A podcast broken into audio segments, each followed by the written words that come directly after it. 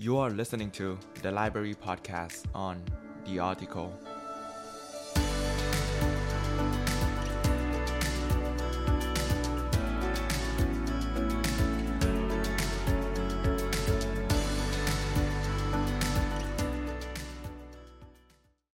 วันดีๆ เริ่มต้นที่นี่ House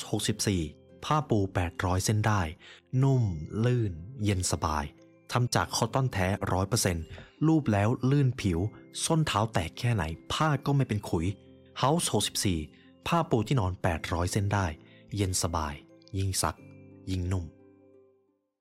ตำราสู่ความสำเร็จและเนื้อหาพิเศษจากเรา The Library Premium Content เพราะการเรียนรู้จะทำให้คุณเป็นอิสระ ในวันนี้ผมมีโอกาสได้เจอบทความหนึ่งครับ ที่เขาพูดถึงเรื่องของนิสัยเล็กๆ ที่เราสามารถทำได้ในทุกๆวัน เพื่อทำให้เรารู้สึกว่าตัวเองเนี่ยจะมีความสุขมากขึ้น ซึ่งตรงนี้ครับผมมองว่าเป็นบทความที่น่าสนใจดี และผมก็เชื่อว่าเราทุกคนครับ อยากจะมีความสุขในแต่ละวัน ในการที่เราได้ทำงานเราได้เจอคนที่รัก แต่อย่างน้อยเรายังมีความสุขกับตัวเราเองด้วย ต่อไปนี้ครับผมจะมาแชร์เรียกว่า 10 นิสัยเล็กๆ แล้วกัน ที่ทุกคนครับสามารถนำไปปรับใช้ได้ในชีวิตประจำวัน เพื่อให้ทุกคนพบกับความสุขมากขึ้น นิสัยที่1ครับ start your day with gratitude เริ่มต้นวันด้วยการขอบคุณ ข้อนี้ถือว่าเป็นข้อหนึ่งที่ผมมีการพูดบ่อยมากเลย เวลาพูดถึงเรื่องของความสุขในชีวิตครับ และผมก็เชื่อว่าหลาย ๆ ท่าน ก็น่าจะเคยได้ยินเกี่ยวกับเรื่องนี้มาบ่อยแล้ว มันคือเรื่องของการแสดงความขอบคุณนั่นเอง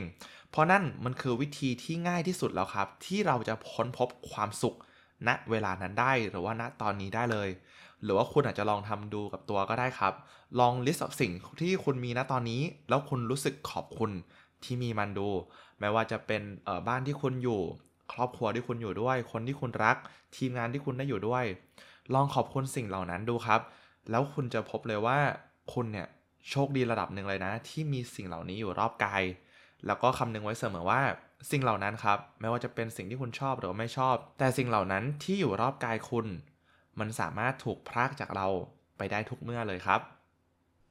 นิสัยที่ 2 smile more often ยิ้มให้มากขึ้นครับ เรื่องของการยิ้มครับ มันมีวิจัยออกมาเลยว่า ยิ่งเรายิ้มมากเท่าไหร่ มันจะเป็นตัวกระตุ้นส่งไปที่สมองเราครับทำให้เรารู้สึกมีความสุขมากขึ้นเท่านั้นเหมือนกัน และเรื่องของการยิ้มครับ มันไม่ใช่เพียงแต่การทำให้คุณรู้สึกสุขมากขึ้น แต่รอยยิ้มของคุณยังสามารถทำให้คนรอบข้าง คนที่สนิทกับคุณ เขารู้สึกสุขมากขึ้นเช่นกัน เพราะฉะนั้นเริ่มต้นวันด้วยการยิ้มให้เยอะๆครับ นิสัยที่ 3 get moving ขยับตัวครับ ออกกำลังกาย หรือว่ากิจกรรมอะไรก็แล้วแต่ที่ทำให้คุณเนี่ยได้ออกเหงื่อสักนิด ได้ขยับร่างกายสักหน่อย การขยับร่างกายครับ ตรงนี้ก็มีวิจัยออกมามากเลยเหมือนกัน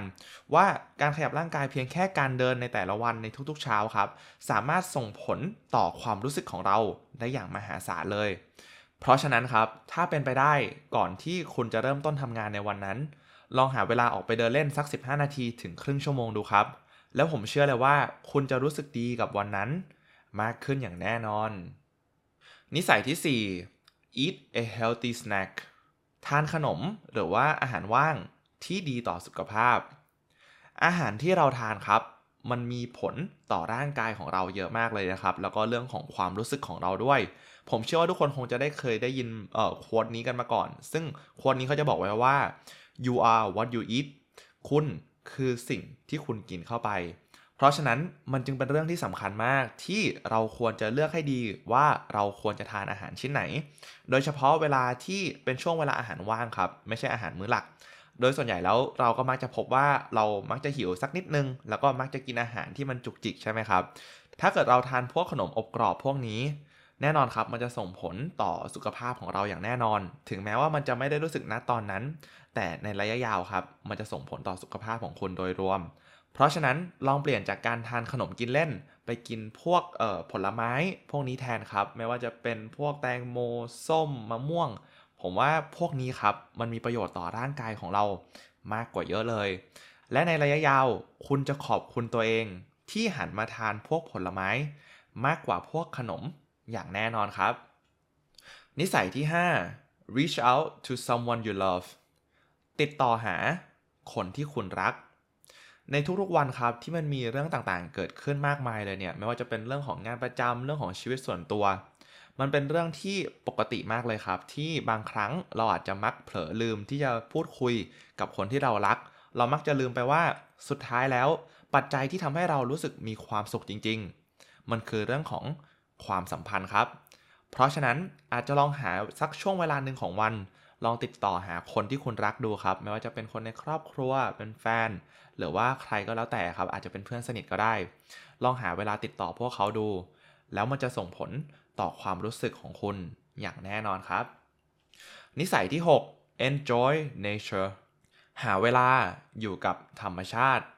ธรรมชาติครับเป็นสิ่งที่พิเศษมาก เพราะว่าทุกๆ ครั้ง ผมเชื่อแล้วว่าเวลาที่คุณมีโอกาสได้ไปเดินในสวนสาธารณะที่มีต้นไม้เยอะๆ มันจะทำให้คุณรู้สึกแบบปลอดโปร่งใช่ไหมครับ รู้สึกโล่ง รู้สึกฮิวใจ รู้สึกเหมือนว่าตัวเองได้พักผ่อน ซึ่งนี่แหละครับจึงเป็นเหตุผลที่ว่าทำไมเราควรจะหาเวลาออกไปเดินเล่นตามธรรมชาติตามสวนสาธารณะ เพราะว่ามันจะช่วยให้คุณครับรู้สึกดีได้มากขึ้นอย่างแน่นอน โดยเฉพาะวันไหนครับที่คุณมีงานให้เครียดเยอะหนักมากเนี่ย อาจจะเป็นช่วงเช้าก็ได้ครับ ถ้าเกิดทุกท่านที่ฟังอยู่สะดวก ก่อนที่จะไปทำงานเนี่ยอาจจะหาเวลาไปเดินเล่นตามสวนสาธารณะดู อาจจะเป็นการวิ่งก็ได้ เพียงเท่านี้ครับผมเชื่อเลยว่าคุณจะมีโอกาสได้คิดระหว่างออกกำลังกายในสวนสาธารณะ แล้วมันจะช่วยให้หัวคุณครับแล่นกว่าปกติ เยอะมากๆ นิสัยที่ 7 allow yourself to feel อนุญาตให้ตัวคุณเองได้รู้สึกทุกความรู้สึกที่คุณมี ทั้งบทความนี้เขาบอกว่า ณ ปัจจุบันนี้ครับ เราทุกคนอยู่ในโลก ที่เราจำเป็นจะต้องเรียกว่าซ่อนความรู้สึกที่แท้จริงของเรา แต่จริงๆแล้วครับทางผู้เขียนบทความเขาบอกว่าเขาไม่อยากให้มันเป็นแบบนั้น ไม่ว่าณตอนนั้นเราจะรู้สึกอะไรอยู่ รู้สึกโกรธ รู้สึกอิจฉา รู้สึกเศร้า พยายามครับ อย่าปิดกั้นความรู้สึกเหล่านั้น พยายามทำความเข้าใจความรู้สึกเหล่านั้นให้มากที่สุด เพราะว่านั่นครับคือวิธีการเดียวที่คุณจะสามารถเข้าใจตัวคุณเองได้มากขึ้น และมีประโยคนึงครับที่ผมเคยได้ยินจากทางคุณไซมอนซินเนกผู้เขียนหนังสือ Start with Why เขาบอกว่าเรื่องของออความรู้สึกของเราครับ หรือว่าสุขภาพจิตของเราเนี่ยเวลาที่เรารู้สึกแย่เวลาที่เรารู้สึกเศร้ามากๆเนี่ยจริง ๆ แล้วมันไม่ได้ใช่เรื่องผิดปกติอะไรนะครับ มันเป็นเรื่องธรรมชาติมาก ความรู้สึกของเรา มันต้องมีทั้งรู้สึกดีแล้วก็รู้สึกแย่ เพราะฉะนั้นถ้าเกิดคุณกำลังรู้สึกแย่กับตัวเองในเรื่องใดเรื่องหนึ่งเนี่ย ก็ไม่จำเป็นจะต้องอายหรือว่าปิดกั้นมาเลย เปิดมันออกมาครับ อาจจะหาคนแชร์ด้วยก็ได้ คนที่สนิทกับคุณ อาจจะเป็นคนในครอบครัวหรือว่าเพื่อนสนิท แชร์มันออกมาครับ และนั่นอาจจะเป็นเส้นทางหนึ่งที่จะทำให้คุณเข้าใจตัวคุณเองมากขึ้น แล้วก็จะสามารถค้นพบตัวตนที่แท้จริงของคุณ ซึ่งสุดท้ายแล้วครับ มันจะนำไปสู่เรื่องของความสุขโดยภาพรวมนั่นเอง นิสัยที่ 8 ครับ listen to music ฟังเพลงครับ อันนี้ผมเชื่อว่าทุกท่านที่กำลังฟังพอดแคสต์นี้อยู่ ก็คงจะทราบกันดีว่าเรื่องของเพลงเนี่ยมันมีผลต่อความรู้สึกของเราเป็นอย่างมาก แล้วเพลงเนี่ยมันจะเหมือนกับ time capsule ที่กักเก็บความทรงจำของเราใช่ไหมฮะ อาจจะลองนึกถึงว่ามีเพลงใดเพลงหนึ่งที่คุณเคยฟังในช่วงแบบ 5 ปีที่แล้วหรือว่า 10 ปีที่แล้ว ถ้าเกิดคุณเปิดเพลงนั้นกลับมาฟังใหม่ มันก็เหมือนกับคุณได้ท่องเวลาความทรงจำนะช่วงเวลานั้น มันก็จะกลับมาเหมือนกัน ซึ่งนี่แหละครับก็คือความพิเศษของมัน เพราะฉะนั้นครับอาจจะลองหาสักช่วงเวลาหนึ่งในแต่ละวัน อาจจะลองฟังเพลงดูบ้าง ฟังให้ผ่อนคลายก็ได้ ฟังให้นึกหวนคืนช่วงเวลาในอดีตก็ได้ เพียงเท่านั้นครับ มันก็จะทำให้คุณเนี่ยรู้สึกผ่อนคลาย แล้วก็พบกับความสุขในช่วงเวลานั้นได้มากขึ้น นิสัยที่ 9 do something kind for someone else ทำสิ่งดีๆ กับใครสักคน ซึ่งตรงนี้ก็สามารถเป็นใครก็ได้เลยครับ ที่คุณพบเจอในแต่ละวัน และผมก็เชื่อว่าทุกคนทราบกันดี ว่าเวลาที่เราได้ทำสิ่งดีๆ กับผู้อื่น เราได้มอบบางอย่างให้กับใครเนี่ยเมื่อนั้น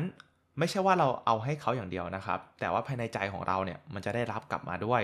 เราจะรู้สึกดีขึ้นกับตัวเอง เพราะฉะนั้นครับ ถ้าเกิดวันนี้คุณอาจจะรู้สึกเฉยๆ รู้สึกอาจจะเศร้าหน่อยๆ อาจจะลองหาโอกาสครับ ให้บางสิ่งบางอย่างกับใครสักคนทำบางสิ่งบางอย่างให้กับใครสักคนดู ซึ่งตรงนี้มันก็ไม่จำเป็นจะต้องเป็นเรื่องที่ใหญ่เลยครับ สามารถเป็นเรื่องเล็กๆ อย่างเช่นการที่เวลาที่คุณเดินเข้าประตูไป แล้วคุณเห็นคนกำลังเดินตามมา คุณก็เปิดประตูค้างไว้ให้กับเขาก็ได้ เปิดประตูให้กับใครสักคน ชมใครสักคนในทีมของคุณ หรือว่าส่งข้อความครับให้กับคนในครอบครัวให้กับเพื่อน เผื่อว่าสิ่งเล็ก ๆ แค่นั้นครับ มันจะทำให้ชีวิตของใครบางคนที่คุณได้มอบให้เนี่ย มันดีขึ้นอย่างแน่นอน แล้วเมื่อนั้นมันก็จะส่งสะท้อนกลับมาให้กับตัวคุณ รู้สึกดีขึ้นกับตัวเอง เช่นเดียวกัน แล้วก็มาถึงนิสัยสุดท้ายครับ นิสัยที่ 10 let go of perfection ปล่อยความ perfectionist ออกไปครับ ความ perfectionist มันเป็นสิ่งหนึ่งที่เรียกว่าเป็นศัตรูของความสุขเลยก็ว่าได้ครับ เพราะว่าหลาย ๆ คนที่เขามีความ perfectionist เขามองว่าทุกอย่างจะต้องออกมาดีที่สุด perfect ที่สุด ซึ่งความเป็นจริงมันไม่สามารถเป็นไปได้ครับ ไม่มีอะไร perfect ที่สุด หรือว่าดีที่สุด การที่เรามีมุมมองแบบนั้นต่อสิ่งต่าง ๆ เนี่ย มันจะเป็นเรียกว่าสิ่งที่หักห้ามตัวเราให้พบกับความสุขชั้นดีเลยครับ เพราะว่าเราก็จะคิดตลอดว่าเราจะค้นพบความสุขต่อเมื่อเราได้สร้างผลงานที่ดีที่สุด แต่สุดท้ายแล้วผลงานที่ดีที่สุด มันก็ไม่มีอยู่จริงครับ มันมันมันจะต้องมีดีขึ้นเรื่อยๆ ดีขึ้นเรื่อยๆ มันไม่มีอะไรเพอร์เฟกที่สุด เพราะฉะนั้นพยายามลดมุมมองของ perfectionist ให้มากที่สุดครับ แล้วเมื่อนั้นคุณจะรู้สึก enjoy หรือว่าอาจจะรู้สึกสนุกกับสิ่งที่คุณได้ทำมากขึ้น เพราะว่าเมื่อคุณพบแล้วว่า เฮ้ย คุณไม่สามารถทำให้สิ่งนี้มัน perfect ได้ คุณจะได้มุมมองใหม่ว่า เฮ้ย แล้วคุณจะทำสิ่งนี้ให้ดีขึ้นได้ยังไง เฮ้ย สิ่งนี้มัน แบบไม่สมบูรณ์แบบเลยอะเฮ้ยแต่มันกลับมีเอกลักษณ์ในรูปแบบของตัวมันเอง แม้แต่ตัวคุณถึงตัวคุณจะไม่ perfect แต่ตัวคุณก็มีเอกลักษณ์ของตัวคุณเอง ที่คนอื่นเนี่ยไม่มีเหมือนมันเลย ซึ่งนี่ครับถือว่าเป็นจุดหนึ่งที่ผมมองว่าสำคัญมาก และทางผู้เขียนบทความเขาก็ได้ชี้ให้เห็นว่า เรื่องของการเป็นตัวตนที่แท้จริงของคุณ การที่คุณเป็นคุณเนี่ยสุดท้ายแล้วมันเป็นสิ่งที่ดีเยี่ยมกว่าเยอะมากเลย เมื่อเทียบกับตัวคุณที่คุณมองว่าอยากจะ perfect สิ่งที่ perfect ครับ สุดท้ายแล้วมันคือสิ่งที่มันไม่สามารถเติบโตได้แล้ว แต่บางครั้งการที่คุณเป็นสิ่งของที่มีรอยแผล เป็นสิ่งของที่เอ่อยังตะกุกตะกัก แต่นั่นแสดงว่าคุณยังสามารถพัฒนาตัวเองได้อยู่เรื่อยๆ ซึ่งผมมองว่าในส่วนนั้นแหละครับ คือส่วนที่มีเสน่ห์ที่สุดแล้ว เกี่ยวกับตัวของเราหรือว่าเกี่ยวกับสิ่งที่เราทำครับ และนั่นมันจะทำให้คุณค้นพบความสุข จากการที่คุณเป็นคุณ การที่คุณได้ทำในสิ่งที่คุณทำสิ่งที่คุณอยากทำได้มากขึ้นอย่างแน่นอนครับ และนั่นนะครับคือบทเรียนจากบทความ 10 นิสัยเล็กๆ ที่เราสามารถทำได้ในทุกๆวัน เพื่อให้เรารู้สึกสุขมากขึ้น ที่ทางทีมงาน The Library และตัวผมเองได้สรุปมาให้ จากทั้ง 10 นิสัยเล็กๆ ที่ผมได้แชร์ไป ผมเชื่อเลยว่าถ้าทุกท่านครับสามารถนำสักหนึ่งนิสัย ไปปรับใช้ได้กับชีวิตประจำวันของทุกคน ผมเชื่อเลยว่ามันจะมีอิทธิพลต่อความรู้สึกของคุณ ในวันนั้นอย่างแน่นอน เพราะสุดท้ายแล้วความรู้สึกสุขของเราเนี่ย มันก็จะเกิดขึ้นจากสิ่งเล็กๆ น้อยๆ ที่เกิดขึ้นในแต่ละวันใช่ไหมครับ แล้วโดยภาพรวมเวลาคุณมองออกมาเนี่ย มันก็ดูเป็นวันที่แสนจะดี เป็นวันที่มีความสุข แต่จริง ๆ แล้วทั้งวันนั้นคุณอาจจะไม่ได้รู้สึกสุขทั้งวันหรอกครับ แต่มันเป็นเพียงแค่ช่วงเวลาเล็ก ๆ ที่คุณสามารถจำได้ ที่คุณสามารถระลึกถึงมันได้ ที่ทำให้คุณมองว่าวันนั้นเนี่ยเป็นวันที่มีความสุข เพราะฉะนั้นครับลองให้ความสำคัญกับพวกนิสัยเล็ก ๆ เหล่านี้ดู เป็นสิ่งเล็กๆ ที่คุณทำให้คนอื่นทำให้กับตัวเอง treat ตัวเองดีๆ ทานอาหารที่มันดีๆ ได้ออกกำลังกาย มันคือเรื่องของการรักตัวเองครับ แล้วเมื่อคุณรักตัวเองได้มากขึ้น คุณสามารถเติมเต็ม เรียกว่าเอ่อกระถางหนึ่งของคุณได้แล้ว คุณก็จะสามารถมีน้ำมากพอในกระถางของคุณ ที่คุณจะสามารถแชร์ต่อให้กับคนอื่นๆ และสร้างความสุข ให้กับคนอื่นๆ ได้มากขึ้นเช่นเดียวกันสำหรับใครที่ฟังมาถึงตรงนี้ ผมขอบคุณมากๆเลยนะครับ ที่มาเรียนรู้ไปด้วยกัน แล้วหวังว่าพอดแคสต์ episode นี้จะสามารถช่วยให้ทุกคนมีความสุขในแต่ละวันได้มากขึ้นนะครับ และสำหรับใครที่ฟังพอดแคสต์ของทาง The Library เป็นประจำอยู่แล้ว แล้วรู้สึกว่าอยากจะเรียนรู้เนื้อหาที่เข้มข้นมากขึ้น ตอนนี้ทางเรามี premium content ซึ่งจะเป็นเนื้อหาสุด Exclusive ที่ทางเราตั้งใจทำกันอย่างเต็มที่ เพื่อให้ทุกคนครับสามารถกลายเป็น the best version ของตัวเองได้ โดยจะมีเนื้อหามาอัปเดตใหม่ ๆ ในทุกอาทิตย์ ซึ่งจะสามารถรับชมได้ผ่านเว็บไซต์ของทางเรา www.thelibrarylearn.com และถ้าเกิดใครอยากจะเรียนรู้ผ่านการอ่านครับ ก็สามารถหาซื้อหนังสือได้จากทาง The Library Shop เลยนะครับ ทุกหนังสือที่เรามีนั้นถูกคัดเลือกมาเป็นอย่างดี และหวังว่าทุกคนจะได้อ่านสักครั้งในชีวิต ส่วนใครที่อยากจะเรียนรู้ผ่านการฟังครับ เป็นการฟังผ่าน Audiobook ก็สามารถใช้แอป Storytel ในราคา 99 บาท เป็นระยะเวลา 2 เดือน โดยสามารถกดได้ผ่านลิงก์ใต้ description เลยนะครับ ขอบคุณมาก ๆ เลยนะครับ ที่เข้ามาฟังพอดแคสต์ episode นี้จนจบสำหรับวันนี้ทางทีมงาน The Library และตัวผมเองขอลาไปก่อน และขอให้วันนี้เป็นวันที่ดีนะครับ สวัสดีครับ